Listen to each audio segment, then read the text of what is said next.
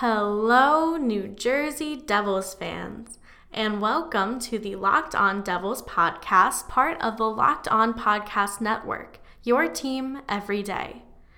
I'm your host, Julia Kender, and I'm here to bring you the latest and greatest in all things Devils news, opinion, and analytics. Don't forget you can subscribe to Locked On Devils on Spotify or Apple Podcasts or wherever you receive your podcasts so that you don't miss an episode. Okay, guys, today's episode is going to be so much fun for you. I I had so much fun recording it. Um, I had Chris Wassel on the show, and he just offered so many insights and some great, great stuff. So get ready to listen to a really fun, good podcast because I'm really happy with this one and really happy with the type of uh, information that Chris Wassel kind of brought and his perspectives.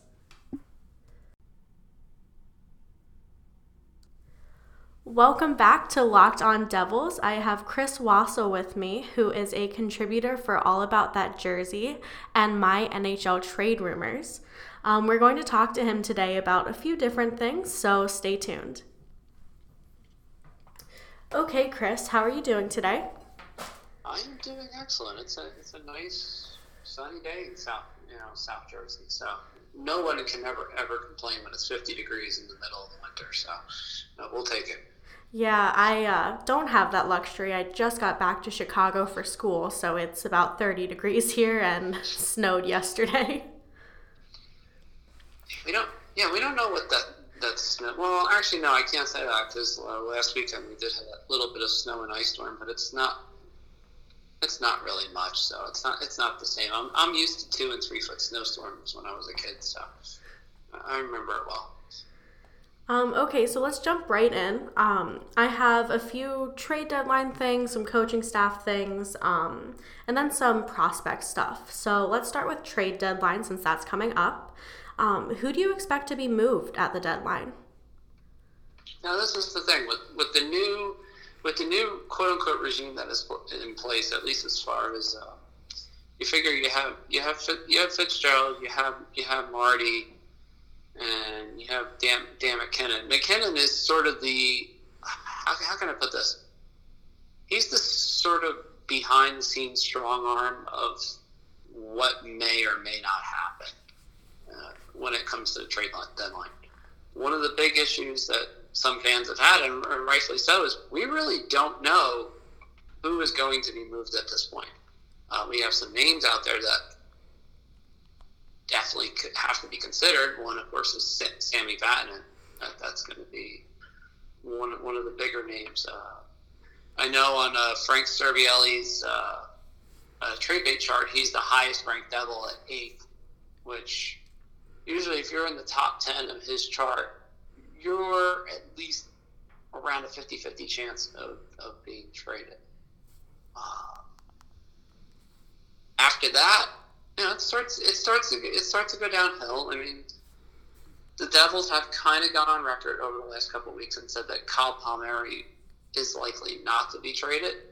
But again, if you can get the right offer for him, uh, i.e., Boston, especially if Boston cannot get Chris Kreider, uh, they're, they're, they're going to go back at least through and see which options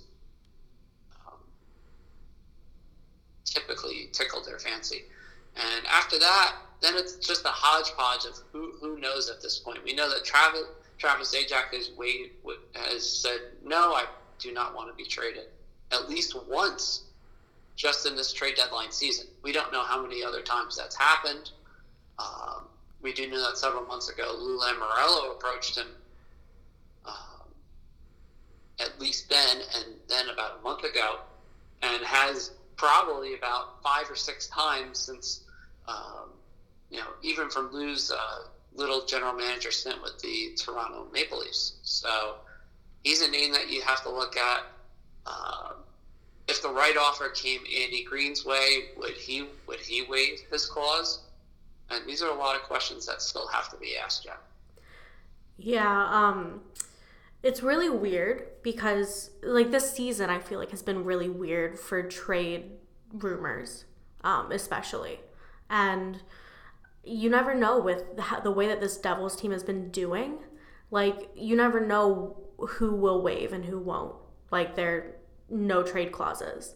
Um, and then that brings me to the question prospect wise, who do you think we can use as like a little bit of a incentive to latch on to different offers?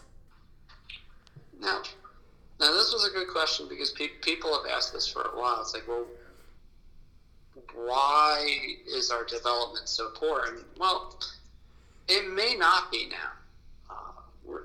At, the very least, you're starting to see some players with, with, Devils that are showing signs of, hey, maybe maybe we were wrong about them. Obviously, the biggest one was Mackenzie Blackwood. Actually, that that was the biggest concern. I know I know people will talk about Pavel Zacha until until we're blue in the face, but the biggest concern overall in the Devils organization over the last couple seasons was Mackenzie Blackwood because people had said, and it was not a secret, that Blackwood could not move laterally once he was down on the ground and that was a huge issue. Uh, this wasn't something that was taken lightly. Uh, many many people in the Devils organization actually thought that you know, we have a bust on our hands again in the goaltending position, which is something that you absolutely cannot have uh, if you're the Devils. And very fortunately, he actually went down to the ECHL and made this quote unquote meteoric rise. Really, it was just he went back and started looking at his fundamentals and made adjustments accordingly with, with, with coaches. And that is the biggest reason why he's made the rise that he has is one or two simple adjustments that allow him to scramble when he's down in not not so much butterfly, but the hybrid position that he plays. Uh, again, you're looking at players that could offer something in, in a trade as far as prospects. Zacha is not going to offer much at this point. Although, if you found the right team for him, it could it could be interesting. And it's a name, and he's a name that has not been really floated out there. But at some point, as the trade deadline approaches, you may may see his name just as a especially as a penalty killing and defensive center specialist, because that's really what he is at this point. Um, you know people expected so much more, uh, but that's it. That's one name to look at. After that, you know, pros. I mean, again, prospect wise, there's not that much that we can dangle necessarily. Uh, you know, Devils just acquired Nick Merkley, and they're not going to trade him. No, especially especially with the start he had in Binghamton. This was look. Merkley was one of those players that everybody could see. Hey, this guy may not be a point every other game player in the NHL, but he's probably darn close. It was just a question of, you know, can can he stay healthy? And a, and a bit of the same rap with Nathan Schnarr too. You know, could these two guys stay healthy? It's why Arizona thought they could part with them as pretty much expendables because of uh, injuries and inconsistent play. And they've been nothing but excellent for Binghamton and been a big part of, of, of their recent winning streak. Uh, after that, you figure, you know, Michael McLeod isn't going anywhere. Um, Nathan Bastian isn't going anywhere. Bastian's had an excellent year in Binghamton, and rarely anybody talks about him other than well, Jeff and some some of us over, over at All About the Jersey, ironically. Um, I talk about him sometimes on my show. Um, I'm a big fan of Nate Bastian. Um, he went a little lower in the draft, but he's been doing really well. Yeah, one of the biggest things with Bastian's game that people often realize is just because they think he's really big, he's automatically physical. And kind of the joke is, and he's even said it, it's like, yeah, I know I have to be a little bit more physical on the ice. And when he is, he's an extremely annoying pest to play against. um, but yeah, again, I mean, you're looking at some of these names, and it's like, okay, nobody's going to want Brandon. I, I fought the law, and the law won back that's just that's just not that's not going to happen. Um, you know, for, as, as a good example, uh, Nikita Okhotyuk was just signed to an entry level deal the other day, so probably not not him either. However, you know, you could look down the road at guys like maybe even like a Matt Tennyson for for a team that's looking for a sixth or seventh defenseman, perhaps. You know, in, in, that role, he's still he's not a prospect per se, but he's a he's a guy that's in the minors that could be just traded away for for you don't want to say spare parts, but at least for to get something in, in a deal as a sweetener. Um, you know, you, you start maybe a maybe even perhaps, and, and this is this is a little bit more far fetched. Uh, maybe a Marian Studenic, um, although Studenic is been considered about the middle as far as the hierarchy of Devils prospects. The Devils were a little bit down on him this, this year. They they expected more, and he really, through not necessarily any fault of his own, has not delivered at all. So there's that. They could always dangle like a John Hayden at the deadline just to get something, you know, to sweeten a little bit. Maybe even a Colton White. Colton White's on the last year of his deal too, so they may they they're not sure if they're going to bring him back just yet. Although it depends on who you believe. So there's not much in the way that the Devils could really use to sweeten uh, the pot at this point. But at the same time, there's at least a couple guys they could dangle. Yeah, um, I definitely agree with the John Hayden thing. I mentioned that I think yesterday actually that he might be somebody that leaves um, at the trade deadline. Um, so if the Devils were to make a big move, who do you want them to get? I mean, at this point, any move, any move the Devils try and make from a from a from a seller standpoint it's going to involve, involve the all important first round pick. Mm-hmm. After the Taylor Hall deal, people can talk about it until they're blue in the face. Um, for the timing and the circumstances, it wasn't a terrible return. And it turns out, at least two out of the three players so far, um, either we were given some awfully bad information, particularly about, about Kevin Bahl, um, or that the Arizona quote unquote writers were way off on him. Most most prospect guys were a lot higher on Bahl, Uh, you know, fortunately for us, than Arizona writers seem to give give uh, particularly Merkley all credit for. So we made out in that sense. We got a first round pick that maybe, who knows, might be somewhere in the 10 to 15 range of hey arizona can go from first to fifth in their division in a week which is, is of immense benefit right now because it won't take much of a losing streak for them to fall fall out of the playoff race. Uh, they're, they're hanging on by a thread so that that's good. Um, but as far as big returns it's going to be one of two things. It'll, if it's Vatanen you you may net a first round pick. If it's Palmieri, you might a first. The first round pick is really the biggest thing for this year. Uh, not so much from a player standpoint. If we can get a decent prospect out of, out of the deal in addition to either one of those players, that would be great. But at this juncture, there's going to be too many teams that enter the market where New Jersey will have to be careful when it comes to dealing. No, I completely agree. Um, that prospects right now and picks are more important than somebody like a veteran um, who can improve now because the Devils, I don't think, are going to make a playoff run. Um, they could pull a St. Louis Blues and shock everybody, but I don't think that's going to happen with this team. And I agree that picks are definitely something that they're going to be looking for um, more so over a player right now. Um, let's switch gears here. Um, let's talk a little bit about Alain Nasreddine. What what are your opinions on him so far and how he's handled his interim position? It's been interesting to say the least. For for one thing, the Devil, Devils the Devils are not dull they're not they're not limit they're not limiting chances. That's for sure. I think I think before the coaching move um, with Hynes, I think they're their high danger chances per 60 were like eight and a half.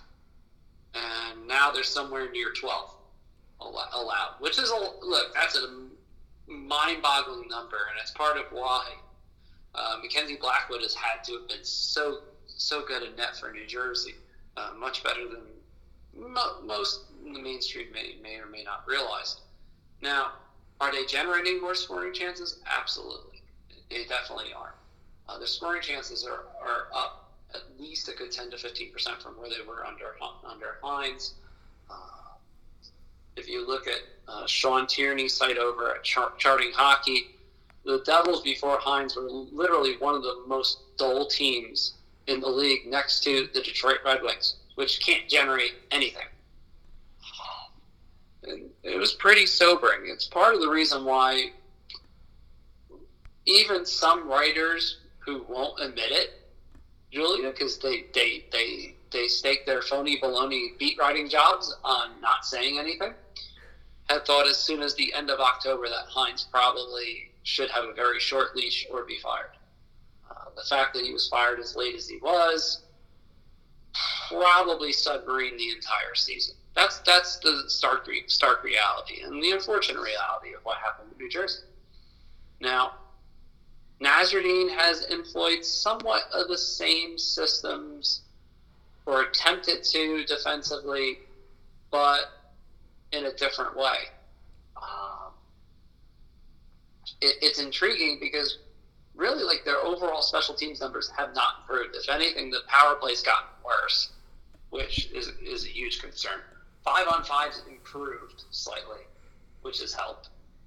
And again, the goaltending the goaltending has improved. It's bounced it's bounced back at least enough to where uh, you know New Jersey can be competitive. But basically, since the initial week and a half stretch that Nasreddine took over, where everything was in flux, the Devils are basically a 500 team. So that's not going to get them in the playoffs. Uh, that, that's for sure. And I guess the next inevitable question is: Is Nasreddine the ideal coach for this team going forward after the season? And the answer is probably no. Uh, they do need to look around.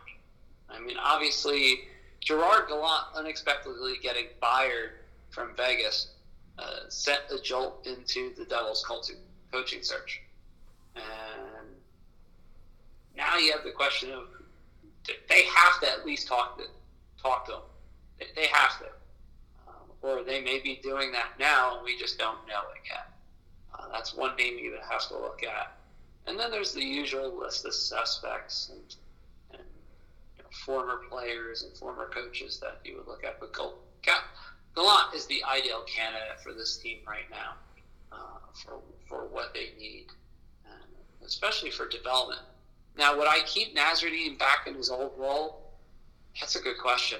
I, I really could not give you a straight answer other than I think that assistants lower than him are a bigger problem than than Nasreddine, and that's become apparent actually with John Hynes being dismissed. So I, I might actually be attempt attempt you know say, hey, if the new coach that does eventually come in decides to keep Nasreddine around, I wouldn't be as opposed to it as I was, say, when John Hynes was still coach of this team. Okay.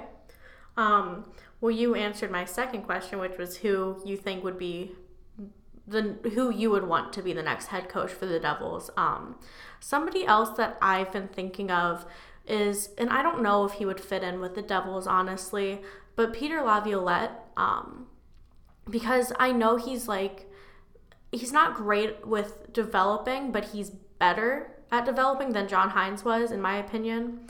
Um, and he's just kind of a no nonsense coach, um, which I think the Devils kind of need someone to be hard on them right now. So he's somebody else that I was thinking of. What do you think of Peter Laviolette? Laviolette is a, is is not always very good from an X's and O standpoint, but the big thing with him is, this is important, he does not screw around. He will not hesitate to make a move. He will not hesitate to hold somebody actually accountable. Uh, sometimes fairly or unfair. And you, you at least need that a little bit. With, and you need that especially with the Devils right now because that's something that it, it does seem like a little bit of a case of the inmates are running the asylum in New Jersey. Yeah. Right now, that's right now that's okay. I mean, short term, that, that that's not terrible.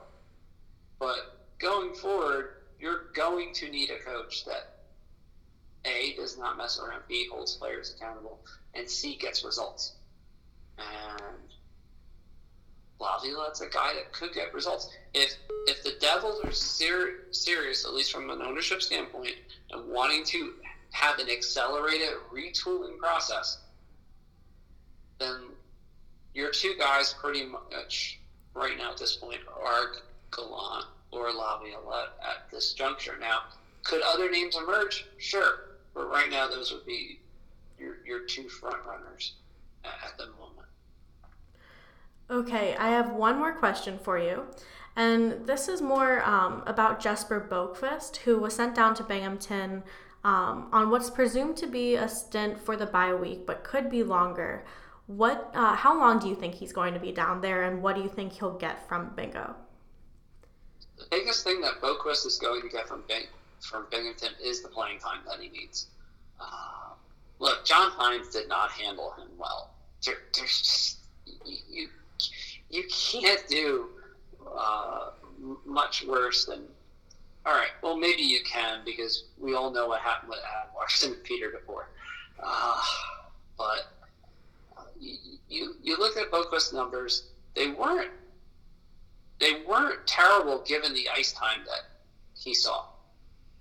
Uh, to be honest, uh, ten minutes, basically ten to eleven minutes a night, and a lot of nights at single digits we'll, we'll, we'll mess with the player at least a little bit. And you know, his last five games in New Jersey were ugly. They really were. And know, they were punctuated by a game where he played only nine minutes against Tampa Bay and then less than eight against Columbus. And you kind of knew at that point, it's like, okay, they're going to send him down.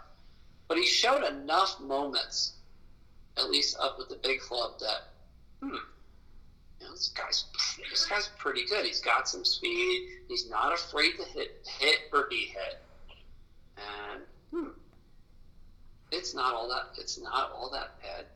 You know, of it's not it's not a dire situation with him where you have to worry about okay if we send him down to Binghamton, it, it, is he going to perform at the level where he could be called back up? And he could be.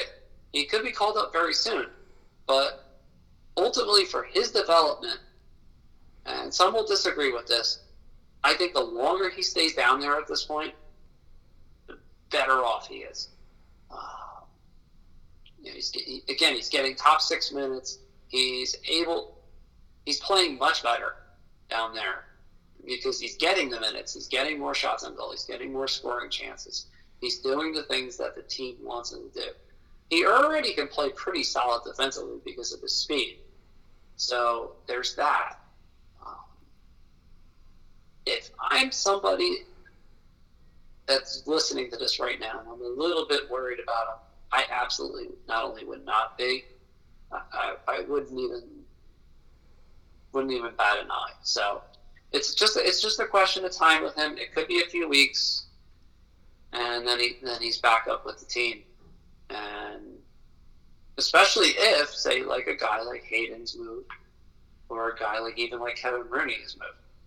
Uh, you, you, could see Boqvist up sooner rather than later. But the the rush him back up at this point, given that he's averaging nearly a point a game in Vegas and making some high real, it seems like it seems like every game that I watch of Binghamton now, he's making some kind of highlight reel move it may not necessarily result in a goal, but results in a chance that you go, wow, I mean, maybe he did belong in the NHL and just wasn't given the proper chance the first time around. Happens to a lot of players, and he's the first to admit that there were some things that he could work on, and he's working on them in Binghamton right now. Yeah, and I think that the confidence that he's gaining to make these plays is going to be so crucial for him when he comes back to the NHL. Um, because It's not that he was playing safe before, but he's making plays. Like I agree in Binghamton that you didn't see in the NHL when he was up. So I think that the confidence is also going to be really uh, crucial to his development. Yeah, he was. He looked a little bit too much like he was scared to make a mistake, a la Jon Merrill a few years back, where literally he was so. And I, and I remember the game that people were, were saying, well, how, what's one shift that you remember? I was like, and I said to him, I was like, very simply, there was a shift in a game against Detroit where literally Merrill sat there in his own zone for about 40 to 45 seconds and could not make a pass. He, he literally froze on the ice. And three weeks later, he was he he people said he was going to be gone, and sure enough, he was. Wow. Well, um, thank you so much for taking the time to do this. Um, your insights were great and really helpful, and I just really appreciate this. Uh, it's, it's never a problem, Julia. So that is it for me today, guys. Thank you so much for listening. I really hope you enjoyed this one. Special thanks to Chris Wassel, who took the time to talk to me. Um, and he was just great and offered a lot of insight. So I hope you guys really enjoyed this one. I hope you got a lot out of it. And I will talk to you on Monday.